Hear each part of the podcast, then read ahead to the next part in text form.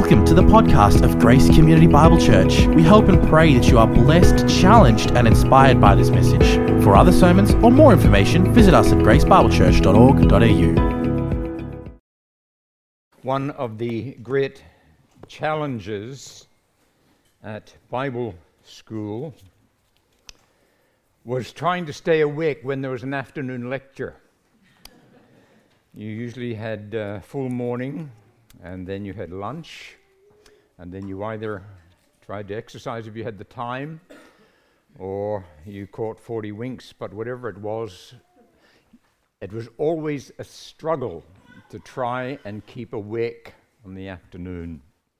So I've tried to have mercy on you and uh, put something up on the uh, screen so that uh, there will be three points, and you'll know when to wake up when the amen is said. Now, I don't mind you sleeping, you know, just don't snore.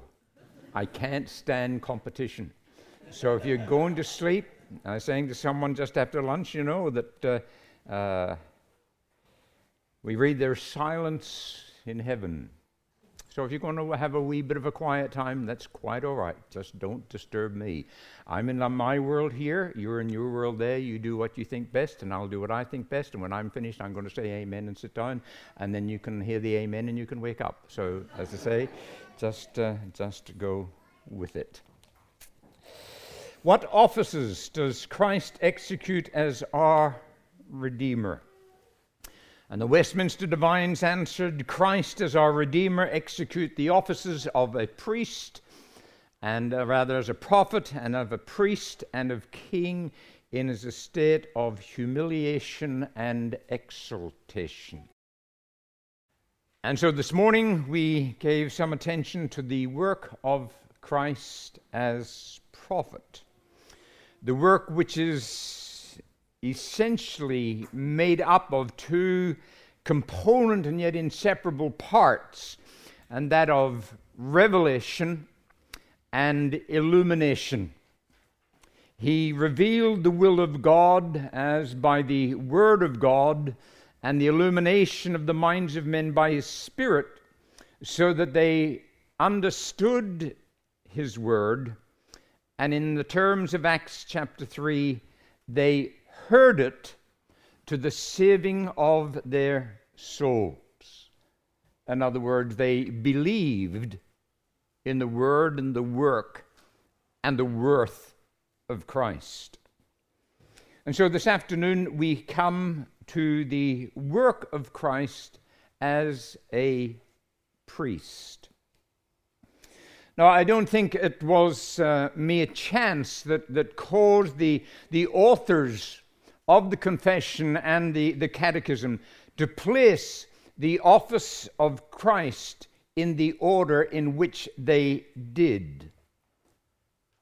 The order, of course, was prophet, priest, and king. The central feature of the ministry of Christ is that of a priest. Christ's priestly work is the central and supreme work which he came to do. And the, the, the, sheer volume of material in the scriptures regarding this ministry uh, highlights and points us to that very conclusion that the priestly work of our Lord was central Everything else either flowed into it or it flowed out of it.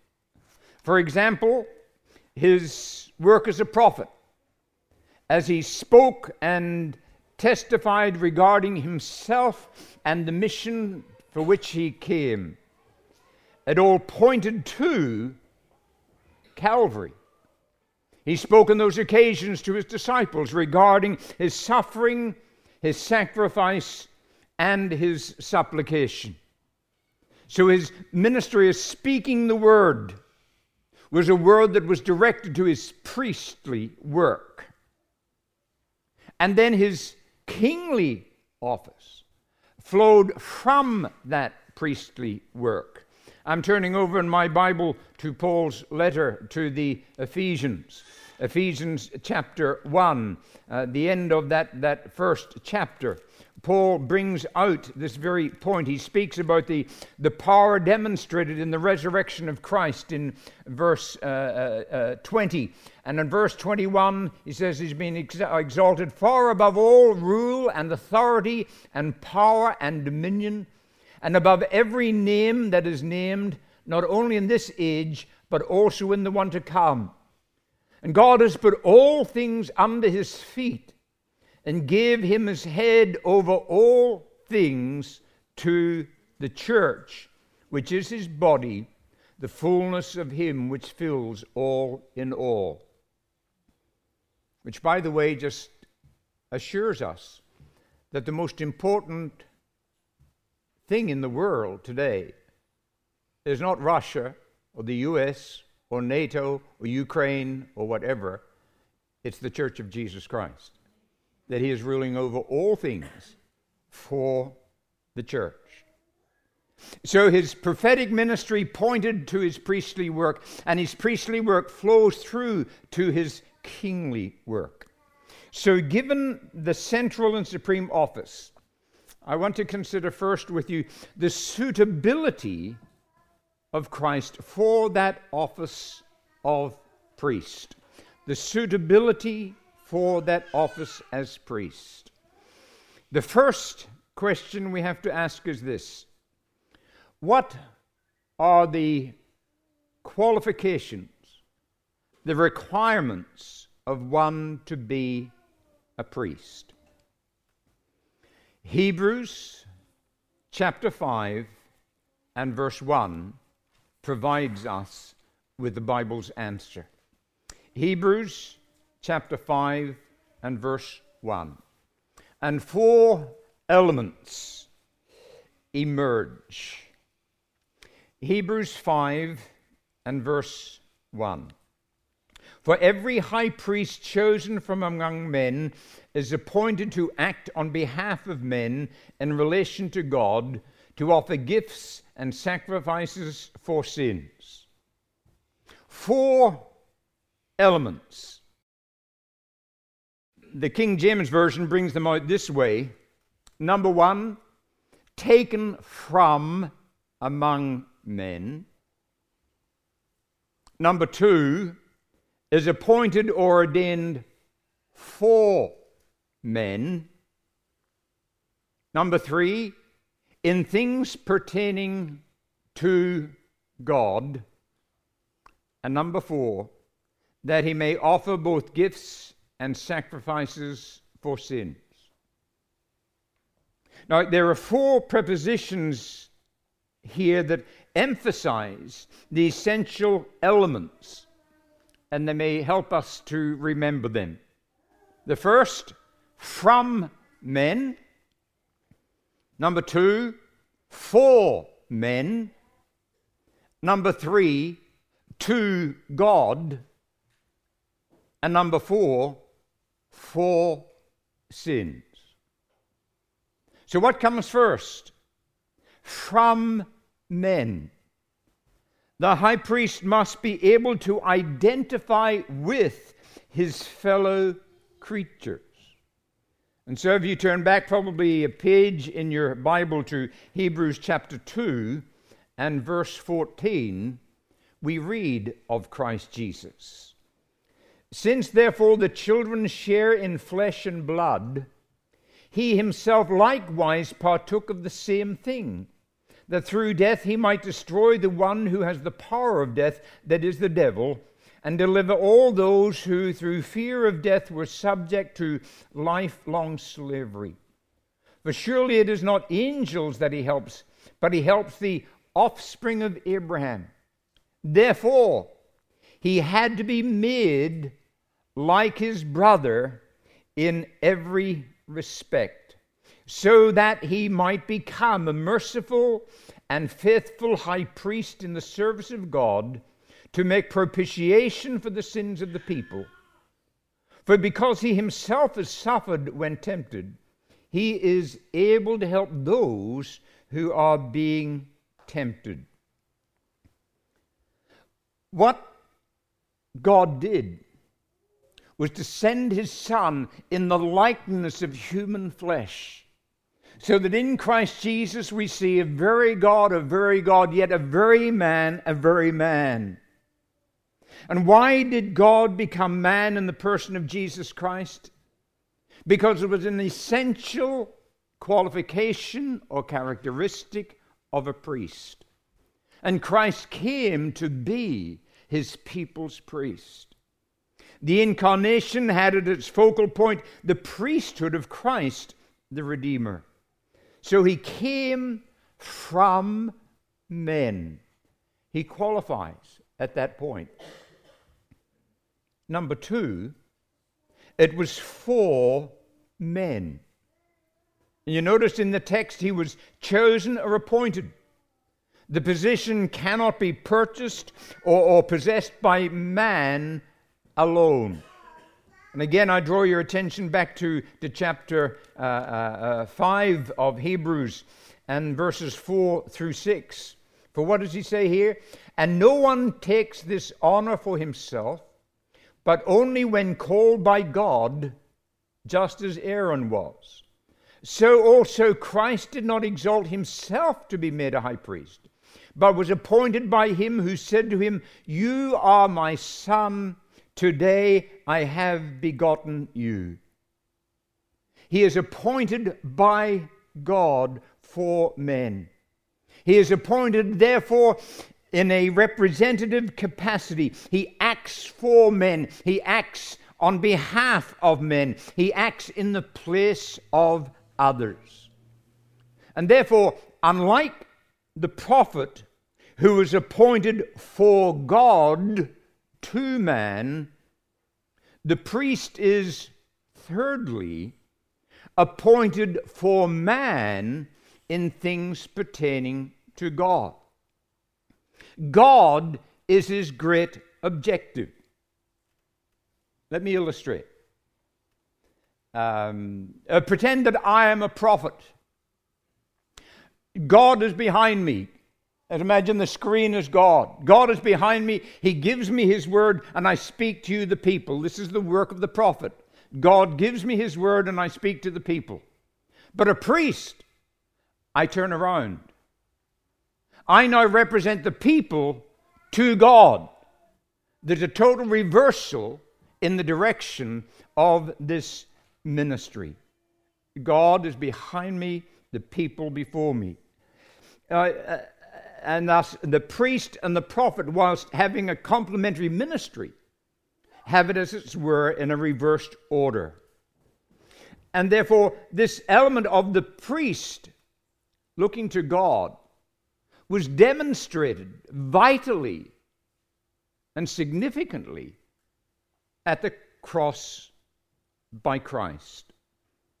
Because his work of atonement, his work of propitiation, was essentially Godward before it was ever manward. It was not just to show love to the world. The Savior was doing something to his Father, to God above. God's justice had to be satisfied, his wrath appeased, so that God could deal gently with us. And that's why the, the older writers would speak of Christ's priestly work in terms of satisfaction. There's a great book on the atoning work of Christ by, uh, by, by, Arthur Pink, and simply called The Satisfaction of Christ, because his first work was to satisfy the Father on behalf of sinful men. So, from men, for men, to God. And thus, fourthly, he must offer gifts and sacrifices for sin. So, why did Jesus come? Well, his very name tells us, doesn't it? He shall be called Jesus, for he shall save his people from their sins. And this, this is borne out, it's confirmed by the very words of the uh, Apostle Paul in 1 Timothy chapter 1 and verse 15. He says, this is, a, this is a trustworthy saying and deserving of full acceptance that Christ Jesus came into the world to save sinners. Sin, this is why Christ became a man and was appointed a priest. Because you see, priests, by their very existence, drew attention to man's pollution and propensity to sin and the need of salvation. And Christ, therefore, was concerned above all with the, the, the, radical problem of human sinfulness and the need of people to be reconciled with God. And so he set his face steadfastly towards Jerusalem. Christ's suitability for the office of priest, he qualifies in every area. And so that leads me on, secondly, to give some thought to the superiority of the office of Christ as priest. Now, throughout, as I'm sure you're aware, throughout the book of Hebrews, we find uh, repeatedly words concerning the preeminence of Christ. He is greater than. He is better than. He is more excellent than. He is more superior to. And the writer works it out. He's more superior to angels, he's more superior to Moses, he's more superior to Joshua. And then he gets to the essential and central message of Hebrews Jesus is superior to Aaron. Hebrews chapter 4 and verse 14. Hebrews 4 and verse 14. Since then we have a great high priest who has passed through the heavens Jesus, the Son of God, let us hold fast our confession. For we do not have a high priest who is unable to sympathize with our weaknesses, but one who in every respect has been tempted as we are, yet without sin. Let us then with confidence draw near to the throne of grace, that we might receive mercy and find grace to help in time of need. So, what are the characters? What are the marks? What are the features of Christ's superiority as a high priest? I've given you seven references. Let me fill them, fill them in. Seven aspects of Christ's superiority. Hebrews 4 14. He is greater because of the prestige of his person. Because of the prestige of his person. Since then we have a great high priest who has passed through the heavens, Jesus, the Son of God. The Son of God. The prestige of his person. Number two is to be found in verse 15, and that is the purity of his nature. The purity of his nature. For we do not have a high priest who is unable to sympathize with our weaknesses, but one who in every respect has been tempted as we are, yet without sin. Christ Jesus, without sin, the purity of his nature. Thirdly, chapter 5 and verse 6 points to the, the, the, the, the prominence of his order. The prominence of his order. Chapter, uh, chapter 5 and verse 6. As he says also in another place, you are a priest forever after the order of Melchizedek that strange one who appears there, Abraham, in our Bible reading. The prominence of his, of his order, the order of Melchizedek. Then you go over to chapter 7, chapter 7, and verses 20 and 21. And what do we read here? We read of the, the pronouncement of ordination. The pronouncement made at his ordination, chapter 7 and verse 20. And it was not without an oath, for those who formerly became priests were made such without an oath, but this one was made a priest with an oath by the one who said to him, The Lord has sworn and will not change his mind. You are a priest forever. And this makes Jesus the guarantor of a better covenant. So you have the prestige of his person, you have the purity of his nature, you have the prominence of his order, you have this pronouncement at his ordination. And then, number five, if you come over to chapter 10, verses 11 and 12, Hebrews chapter 10 and verses 11 and 12, you'll find that he is greater because of the preeminence of his sacrifice. The preeminence of his sacrifice. Chapter 10 and verse 11. And every priest stands daily at his service, offering repeatedly the same sacrifices which can never take away sins. But when Christ had offered for all time a single sacrifice for sins, he sat down at the right hand of God, waiting from that time until his enemies should be made a footstool for his feet. When he'd finished, he sat down. When do you normally sit down? When you finish mowing the lawn and you're tired, you're done, your work complete, and you go in and you sit down. And so Christ. He doesn't repeatedly offer sacrifices. There's no mass but once for all, the preeminence of his sacrifice. Then you go back to chapter 7 and verse 28 the perfection of his administration. The perfection of his administration. Chapter 7 and verse, verse 28. For the law appoints men in their weakness as high priests. But the word of the oath, which came later than the law, appoints a son who has been made perfect forever.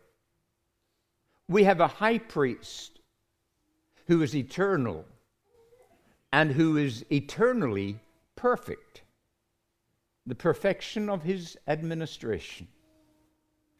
And so finally, chapter 7 and verse 23 to 25, he is greater because of the permanence of his office. Chapter 7 and verse 23. The former priests were many in number because they were prevented by death from continuing in office. But he holds his priesthood permanently because he continues forever. Consequently, as far as we are concerned, he is able to save to the uttermost those who draw near to God through him, since he always lives to make intercession for them. So Christ's superiority as priest is, is further endorsed by a fact that sometimes we overlook. And that is that not only does Christ, the high priest, offer an all sufficient sacrifice for sin, but that he himself is the all sufficient sacrifice for sin. That at Calvary, at the cross, he is both the high priest and the Lamb of God. He is the sacrificing priest and he is the sacrifice himself. The perfect high priest offering the perfect sacrifice. So, again, as we read Hebrews, we see that Jesus Christ, through his one sacrifice, did something that the blood of bulls and goats could never, never accomplish. And you know, there's uh, a, great hymn that was uh, written by one of the great hymn writers, if I can find my notes. which I have misplaced, would you believe? You've been, you've been saved for me singing a hymn to you. What a tragedy it is. But the, the, the words of uh, Isaac Watts that all the blood and goats could offer does not measure up at all to the great sacrifice that Christ Himself rendered once for all. And that's the superiority of His, of his priesthood. He is greater than, He is better than all the blood of goats spilt on Jewish altars could not bring the sacrifice that Christ brought through the shedding of his blood. Now, when you look at Christ's priesthood and you look at Aaron and the Levitical priesthood, you will see that they, they, they relate at points, but Jesus, as high priest, does not fit exactly with the Old Testament priests. Because one is the shadow and the other the substance. One, as it were, is the shadow of what is to come, and Christ is the one who is to come. But whilst there are differences, there is a, a great relationship in the vital fundamentals. And therefore, my third point for the afternoon, and almost time to wake up, is his solidarity with the order of high priests. When you look at the ministry of the high priests on the Day of Atonement, two distinct yet inseparable actions were engaged oblation, that is, the offering of a blood sacrifice, and intercession, the incense on the fire before the Lord. Now, this morning, when we were talking about Christ as prophet, we noted that, that as far as the prophet was concerned, there are two major elements, two major factors involved, and that was revelation and illumination. When it comes to priest, there are also two essential ingredients oblation and intercession. Aaron had four responsibilities. And if I may quote Thomas Watson, another Puritan, he simplified them by giving the four points this way Number one, kill the beasts. Number two, enter with the blood into the Holy of Holies. Number three, sprinkle the mercy seat with the blood. And number four, kindle the incense. So, how did Christ relate to this? Well, he was offered up as a sacrifice that equates with killing the beast. He has gone up into heaven, which equates with going into the Holy of Holies. He spread his blood before his Father, which equates with sprinkling the mercy seat. And he prays to his Father, that equates with the cloud of incense going up. And the point I want to make really this afternoon, the, the, the, thing I want you to grasp this afternoon is this. Without sacrifice, oblation, and incense, and, incense, which is intercession, there would be no redemption. Both are needed. The sacrifice of blood and the intercession of Christ. I'm sure you remember Isaiah. What's the famous chapter that comes to mind? Somebody says, Do a book of Isaiah, what chapter comes to mind? 53. 53. Isaiah 53, verse 12.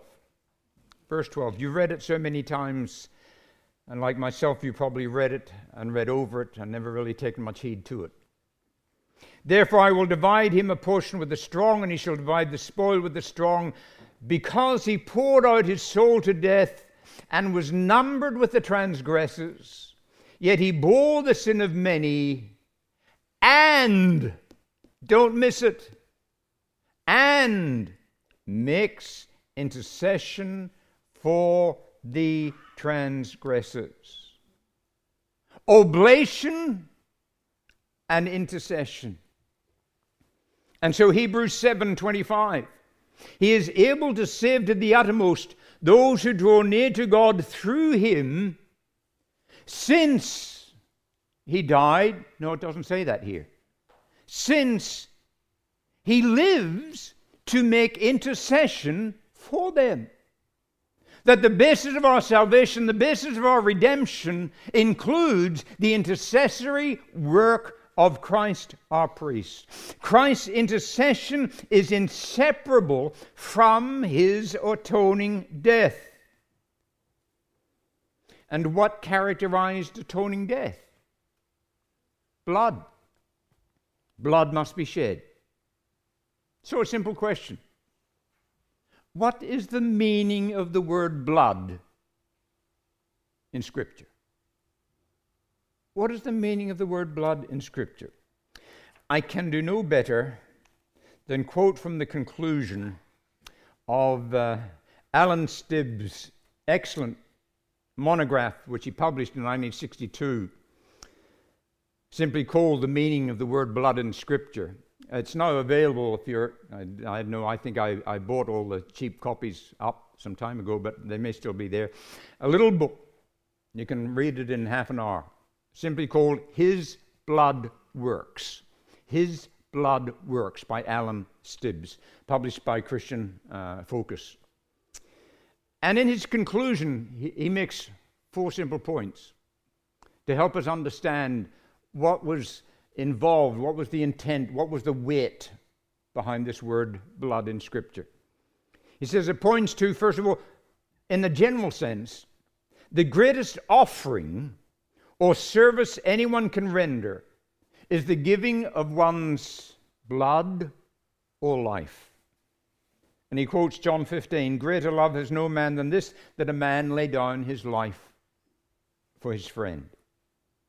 The greatest offering. Secondly, he says the greatest earthly crime or evil that one can commit is to take blood or life from someone whether manslaughter or murder. Thirdly, he says, the greatest penalty or loss is to have one's blood shed or taken by another. So, Paul says of the magistrate, he, he bears not the sword in vain. Be careful of those who legally, justly, would take life or blood. As the scripture says of the blood shedder, by man shall his blood be shed.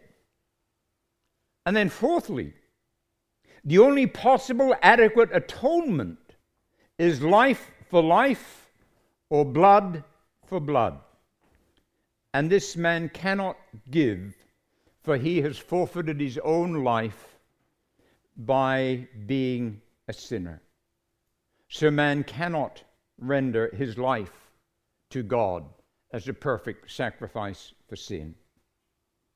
And so, how does that relate, those four points relate to understanding blood in Scripture?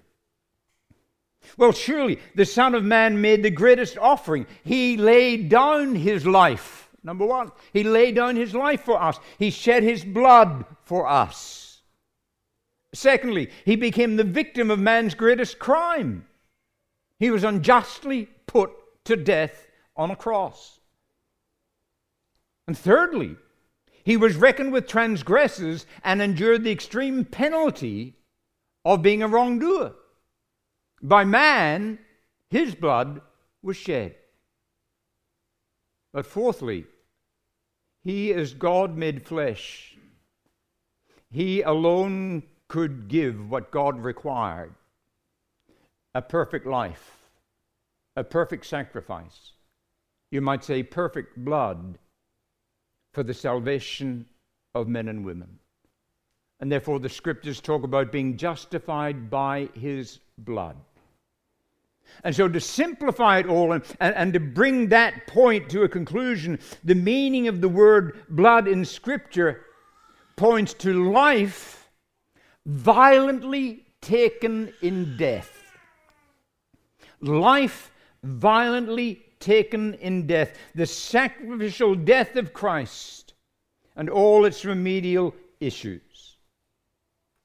And the blood of Christ highlights his oblation his humbling of himself to death, even death on a cross.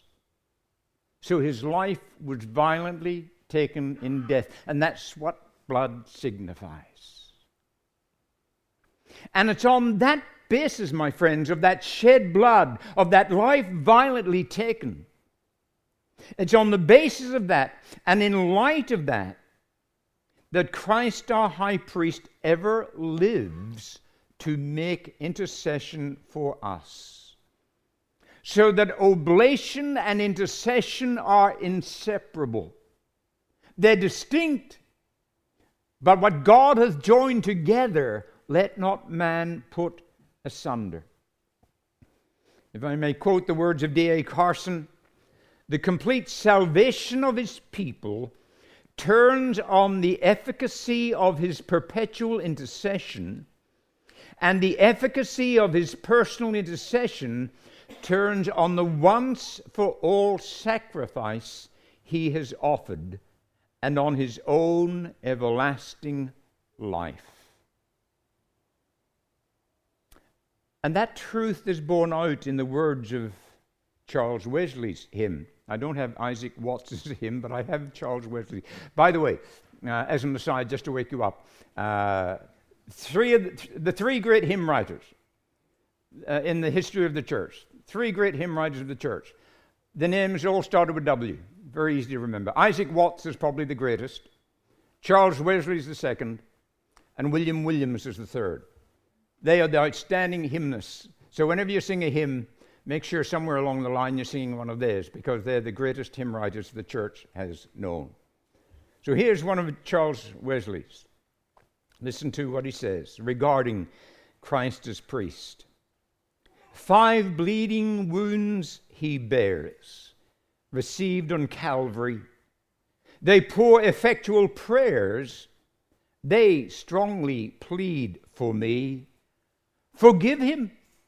Oh, forgive, they cry.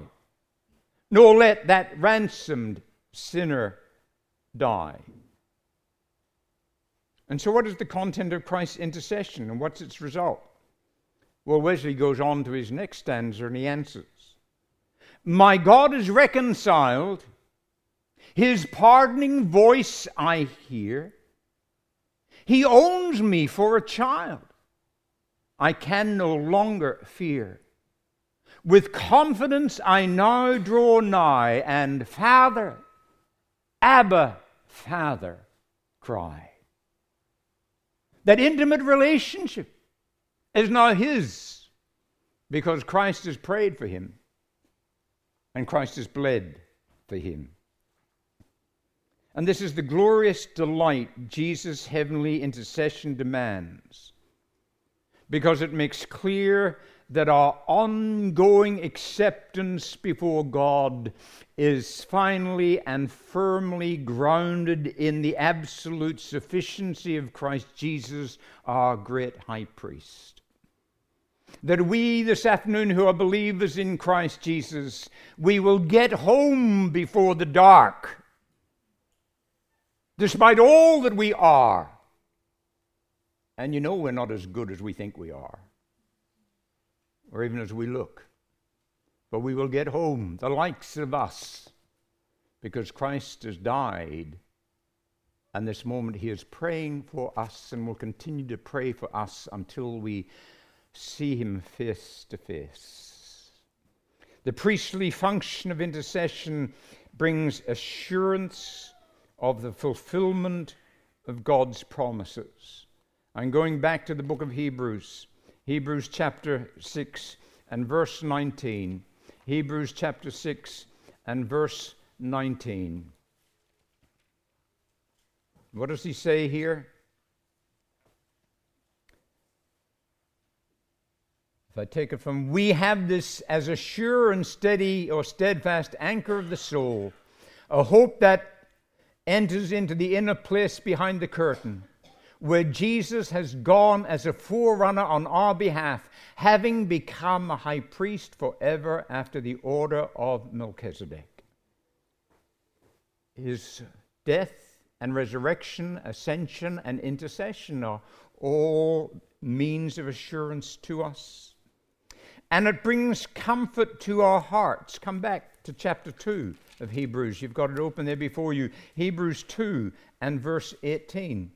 Hebrews 2 and verse 18. For because he, is, he himself has suffered when tempted, he is able to help those who are being tempted. He is our helper just when we need him. And he protects us from all the accusations of the devil. I'm turning back to Paul's letter to the Romans, chapter 8. Romans chapter 8 and verse 33. Well, what does Paul say? He's dealing with question and answer time. He says, Who can bring any charge against God's elect? It is God who justifies. Who is it that condemns? Christ Jesus is the one who died more than that, who was raised, who is at the right hand of God, who indeed is interceding for us. Interceding for us. He protects us against the accusations of the devil. And lastly, and it's what we began the day with our time of prayer in 1 John chapter 2 and verse 1. What do we find here? My little children, I'm writing these things to you so that you may not sin. Thank God for the next little word, but. But, one of the greatest words in the Bible. But, if anyone does sin, we have an advocate with the Father Jesus Christ the righteous. He secures us, even in our sin. So, let me wrap it up with this. What are the implications of it all? Well, three at least, three for today. To have Christ as high priest implies that there is a dreadful breach between God and man that we need a high priest. We need a mediator between man and God, the man Christ Jesus. It implies God's unalterable purpose is to take vengeance for sin. He will not let it pass. God's nature obliges him to punish sin, and so his son's life was violently taken in death. He couldn't just wink and let our sin go. It had to be dealt with. And thirdly, it implies that people are utterly incapable of appeasing God by anything they do. All the religious works in the world cannot take the place of that one work of our great high priest, Christ Jesus. And so, to quote John Flavel, who I quoted this morning, Christ's priesthood is indispensably necessary to our salvation. We must freely acknowledge our utter impotence to reconcile ourselves to God by anything we can do or suffer. Christ must have the whole glory for our recovery accredited to him. Jesus saves, and Jesus alone still saves, and thus to him be the glory. In humiliation, because remember this catechism? He is a prophet, priest, and king in the holy state of humiliation and exaltation. In his humiliation, Christ shed his blood for his people. In exaltation, Christ lives to make intercession for his people. And I wonder if you know that personally. I wonder this afternoon because you see, I know some of you, but I don't know all of you. I wonder if he is your high priest. Is your name heard, if I may put it this way, on the lips of our Lord as he prays in heaven?